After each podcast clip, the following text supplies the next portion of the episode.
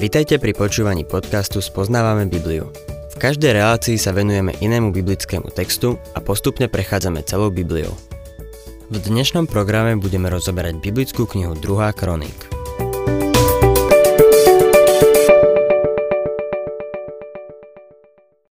Milí poslucháči, v minulej relácii sme sa venovali hrôzostrašnej vláde kráľovnej Atalie. Po smrti jej syna Achaziu zasadla na judský trón. Ona sama bola dcérou skazeného kráľovského páru zo Severného kráľovstva Achába a Izabel. Atalia vyvraždila všetky vnúčatá, aby nikto nemohol ohroziť jej kráľovskú moc. Len malého Joáša, ktorý mal vtedy iba jeden rok, sa podarilo pred ňou ukryť v chráme. O šesť rokov neskôr si kňaz Jojadas pozval judských hodnostárov a predstavil im Joáša, Dávidovho potomka. Pripravili a zorganizovali sprisahanie, Joáša vyhlásili za kráľa a kráľovnú Ataliu zabili. Otvorme si 24. kapitolu 2. kroník a budem čítať prvý verš. Joáš mal 7 rokov, keď sa stal kráľom a 40 rokov vládol v Jeruzaleme. Jeho matka pochádzala z Šeby a volala sa Cibia. Na začiatku jeho vlády ho viedol a radil mu kňaz Jujada. Máme tu uvedené meno jeho matky. Musela to byť dobrá matka. Podľa všetkého súhlasila s tým, aby sa národ navrátil k hospodinovi. Pochádzala z Šeby. Keď som tam bol, spomenul som si práve na ňu. Šeba bolo mesto, kde žil aj Abraham. Druhý a tretí verš. Kým kňaz Jojada žil, Joáš robil to, čo hospodin uznáva za správne. Jojada mu vybral dve ženy, takže splodil synov a céry. Pod vedením Jojadu robil Joáš to, čo bolo správne. Potom sa dozvedáme, že mu vybral dve ženy. Samozrejme, to nebolo, keď mal 7 rokov. Nezabudnime, že vládol 40 rokov. Naznačuje tento text, že je to v poriadku mať dve ženy? Nie, nebolo to v poriadku. Nepíše sa tu o tom, pretože by s tým Boh súhlasil, ale preto, že sa to stalo. Vzhľadom na tú dobu boli dve ženy ešte málo. Na kráľa to bolo ešte mierne. Štvrtý verš. Neskôr sa Joáš rozhodol obnoviť hospodinov dom. Ako Joáš rástol, Jojada zostarol. Mal 130 rokov, keď zomrel. Zdá sa, že stratil kontrolu nad ostatnými kňazmi a chrám pustol. Aj keď je otázne, či toto prebudenie možno pripisovať Joášovi, za jeho vlády to nebolo veľké prebudenie, predsa len to prebudenie bolo. Bol to nakoniec on, čo pripravil a zasadil sa o obnovu chrámu. Verše 5 a 6 Zromaždil kňazov a levitov a prikázal im.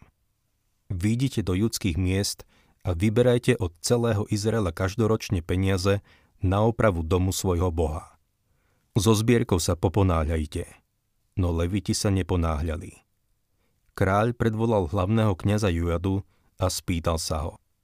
Prečo si nepožadoval od levitov, aby odvádzali z Judska a Jeruzalema poplatok stanovený hospodinovým služobníkom Možišom a zhromaždením Izraela pre stan svedectva? Jojada už bol starý a kňazi nejavili záujem. Zlyhali vo svojej úlohe. 7. verš Veď bezbožnica Atalia a jej synovia vtrhli do Božieho domu a všetky zasvetené dary hospodinovho domu zneužili pre bálov. Z tohto verša sa dozvedáme, čo sa vlastne s chrámom stalo a kto bol za to zodpovedný. Boží chrám bol v roznom stave a tak Joáš vzal veci do vlastných rúk. Čítajme od 8. po 11. verš. Na kráľov príkaz zhotovili jednu truhlicu a postavili ju vonku pri bráne hospodinovho domu.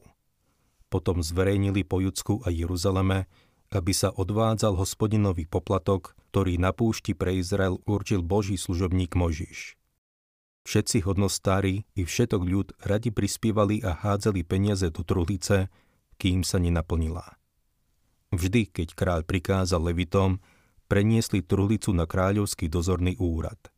Keď sa zistilo, že je v nej veľa peňazí, dostavil sa kráľov pisár a zástupca hlavného kňaza, truhlicu vyprázdnili a vrátili na jej miesto. Takto robili pravidelne a nazbierali veľa peňazí. Joáš sa nevedel spoľahnúť na levitov, aby išli a vyzbierali peniaze a tak dal zhotoviť túto truhlicu, aby do nej ľudia hádzali peniaze. Mimochodom, veľa organizácií odvtedy používa túto metódu. Verše 12 a 13 Kráľ a Jujada ich potom dávali vedúcemu robotníkov, ktorí pracovali v hospodinovom dome. Na obnove a oprave hospodinovho domu sa podieľali kamenári, tesári, ako i kováči železa a bronzu. Robotníci sa pustili do práce a dielo ich zásluhov napredovalo. Boží dom uviedli do pôvodného stavu a spevnili ho. Nakoniec práca na obnove chrámu bola dokončená. 14. verš. Keď boli hotoví, priniesli zvyšok peňazí pred kráľa a Jujadu. Použili ich na vybavenie hospodinovho domu, na bohoslužobné a obetné predmety, na misy, zlatý a strieborný riad. Kým Jujada žil, v hospodinovom dome sa pravidelne prinášali spaľované obety. Vyzbieralo sa dosť peňazí na vybavenie chrámu a zhotovenie bohoslužobných predmetov. 15. verš Jojada zostarol a vo vysokom veku zomrel. V čase úmrtie mal 130 rokov. Tento verš vysvetľuje, prečo boli kňazi takí ľahostajní voči kráľovmu rozkazu. Jujada bol pravdepodobne senilný vychovával tohto chlapca a predpokladám, že mal také privilégia, aké by u kráľa nikto iný nemohol mať. 16. verš Pochovali ho v Dávidovom meste pri kráľoch, lebo urobil veľa dobrého pre Izrael, pre Boha a jeho chrám. Jujadovi sa vlastne dostalo kráľovskej pocty. Po jeho smrti začala nová éra. Čítajme 17. a 18. verš. Po Jojadovej smrti prišli judskí hodnostári vzdať kráľovi poctu. Kráľ im vyhovel. Na to opustili dom hospodina, boha svojich otcov a slúžili ašerám a modlám. Pre túto ich vinu postihol Boží hnev Judsko a Jeruzalem. Kým Jojada žil, hodnostári sa neopovážili slúžiť modlám. Jojada mal veľký vplyv. Joáš bol mladý kráľ a bol zrejme meký. Títo hodnostári mu vzdali poctu, ale išli a znova slúžili modlám. 19. verš Vysielal k ním prorokov, aby ich obracali k hospodinovi, ale neposlúchli, ani keď im hrozili. Boh im vo svojej milosti posielal prorokov, aby ich varoval, ale neposlúchli. A tak Boh vyslal človeka, ktorý bol Jojadovým synom. 20. verš Vtedy dal Boží duch vnúknutie Zechariovi, synovi kniaza Jujadu. Ten sa postavil pred ľud a dohováral mu. Takto vraví Boh. Prečo prestupujete hospodinové prikázania? Nebude sa vám dariť, lebo ste opustili hospodina a on opustí vás. To, čo sa stalo, je priam šokujúce.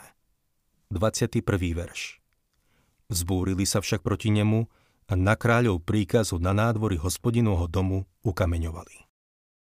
Osobne sa nazdávam, že Joášovi priniesli falošné informácie o tomto mužovi. Bol Jojádov syn. Človek by si pomyslel, že niečoho takého by sa Joáš nikdy nedopustil. Ale odhaľuje to, aký zlý vplyv mali títo hodnostári a tie opovrhnutia hodné skutky, ktoré robili. Zabili ho. 22. verš Kráľ Juáš zabudol na dobrodenie, ktorému preukázal Zechariov otec Jujada a zavraždil mu syna. Ten, keď umieral, zvolal. Nech na to hospodin pohliadne a odplatí. Inými slovami volal k Bohu, aby sa za to kráľovi pomstil. Verše 23 a 24 Asi o rok vytiahlo proti nemu sírske vojsko. Vtrhlo do Judska a Jeruzalema vyhubilo medzi ľudom všetkých jeho hodnostárov a všetku korisť poslal kráľovi do Damasku.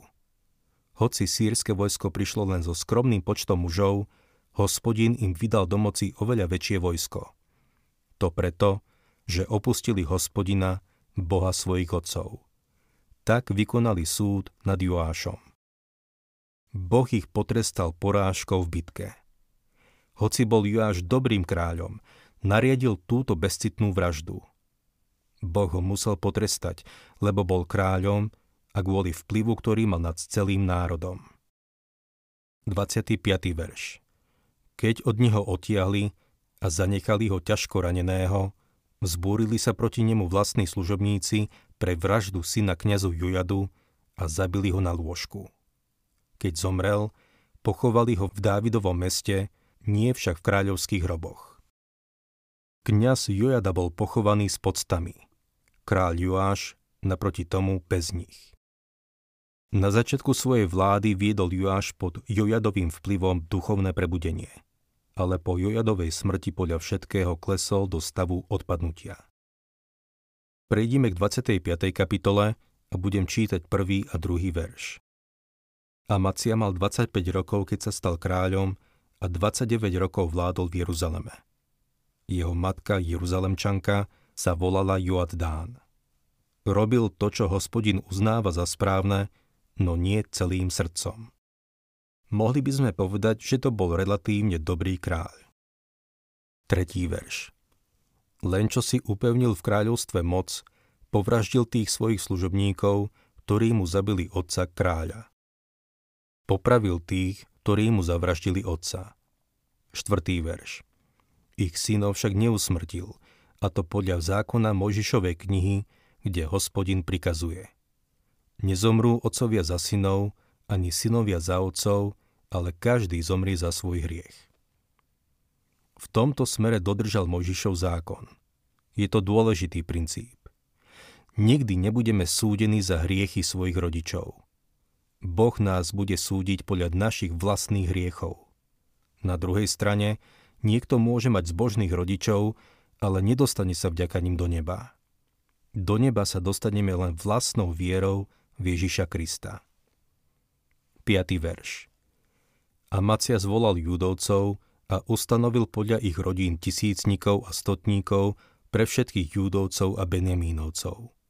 Keď ich spočítal od 20 ročných nahor, zistil, že ich je 300 tisíc vybraných bojovníkov, vyzbrojených kopijou a štítom. Amacia sa pripravoval na vojnu. Najal si aj žoldnierov od nepriateľa zo Severného kráľovstva. 7. a 8. verš Tu prišiel k nemu nejaký boží muž a povedal Kráľ, izraelské vojsko nesmie tiahnuť s tebou, lebo hospodin nie je s Izraelom ani so žiadnym Efraimovcom. Choď len sám a pustí sa smelo do boja, inak ti Boh môže spôsobiť pád pred nepriateľom. Pretože Boh má moc pomáhať i spôsobovať pád. Napomenul Amaciu, aby dôveroval Bohu. Konec koncov mal príklad z minulosti. V Jušafátovi a Asovi. Mal vedieť, že Boh nechce, aby si najímal Izraelitov. 9. až 11. verš Amacia sa spýtal Božieho muža. Čo však bude so 100 talentmi, ktoré som vynaložil na oddiel Izraelitov? Boží muž odpovedal hospodin ti môže dať oveľa viac. Na to Amacia vyradil vojakov oddielu, ktorý k nemu prišiel z Efraima, aby sa pobrali domov. Tí sa na júdovcov veľmi roznevali a nazlostení sa vrátili domov. Amacia odvážne viedol svoj ľud. Odišiel do solného údolia, kde pobil 10 tisíc sejírčanov. Amacia posluchol, čo mu Boží muž povedal. Vyradil vojakov z Izraela a poslal ich domov. Boh mu potom dal víťazstvo nad Sýrčanmi. Bojovalo sa v údolí pri mŕtvom mori. 14. verš Keď sa neskôr Amacia po víťazstve nad Edomčanmi vrátil, priniesol si sošky sejrských božstiev, postavil ich, klaňal sa pred nimi a pálieval im kadidlo. Je neuveriteľné, že niečo také urobil, ale odhaľuje to neprávosť ľudského srdca. 15. a 16. verš. Vtedy sa rozneval hospodin na Amaciu a poslal k nemu proroka, ktorý mu vyčítal. Prečo sa utíkaš k božstvám ľudu, ktoré nemohli zachrániť z tvojej moci vlastný ľud? Kým ešte hovoril, zahriakol ho kráľ. Urobili sme ťa veri kráľovským poradcom? Prestaň. Prečo ťa majú zabiť? Prorok prestal. No ešte dodal. Viem, že Boh rozhodol o tvojej skaze, pretože si to urobil a neposlúchol si moju radu. Na to vypukla občianská vojna. 17. verš. Judský kráľ Amacia mal poradu. Po nej odkázal izraelskému kráľovi Joášovi, synovi Joacháza, syna Jehua. Poďme si zmerať sily. Amacia povedal, pozrime sa jeden druhému do očí vyzval Izrael na súboj. Joáš mu odpovedal malým podobenstvom. 18. a 19. verš Izraelský kráľ Joáš odkázal judskému kráľovi Amaciovi. Bodliak na Libanone vyzval libanonský céder. Daj svoju dceru môjmu synovi za ženu. Prebehla tade divá zver, čo je na Libanone a pošliapala bodliak. Myslíš si, porazil som Edom, teraz si namyslený a slávy bažný. Len zostaň doma. Prečo sa rútiš do záhuby a privolávaš pád sebe i Judsku? Týmto podobenstvom urážlivým spôsobom ako by povedal Ak zostaneš doma a budeš sa starať o seba, nič sa ti nestane. 20. verš Macia však neposlúchol. Stalo sa to riadením Božím, aby ich vydal do moci Joášovej, pretože sa utíkali gedómskym božstvám. Amacia si nedal povedať a Boh ho potrestal. Verše 23 a 24 Izraelský kráľ Joáš zajal v Bet Šemeši judského kráľa Amaciu, syna Joáša, syna Joacháza a dovliekol ho do Jeruzalema. Pritom zbúral hradby Jeruzalema od Efraimskej brány po nárožnú bránu v dĺžke 400 lakťov pobral všetko zlato, striebro, všetky predmety, čo sa našli v Božom dome pri obed Edómovi, poklady kráľovského paláca, ich rukojemníkov a vrátil sa do Samárie. Pre Izrael to bolo ľahké víťazstvo. Bolo naplnením prorokovho varovania. Viem, že Boh rozhodol o tvojej skaze, pretože si to urobil a neposlúchol si moju radu.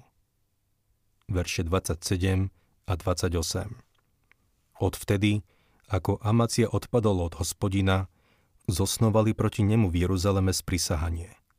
Ušiel preto do Lachíša. Poslali však za ním do Lachíša a tam ho zabili. Potom ho priviezli na koňoch a pochovali pri jeho predkoch v hlavnom meste Judska.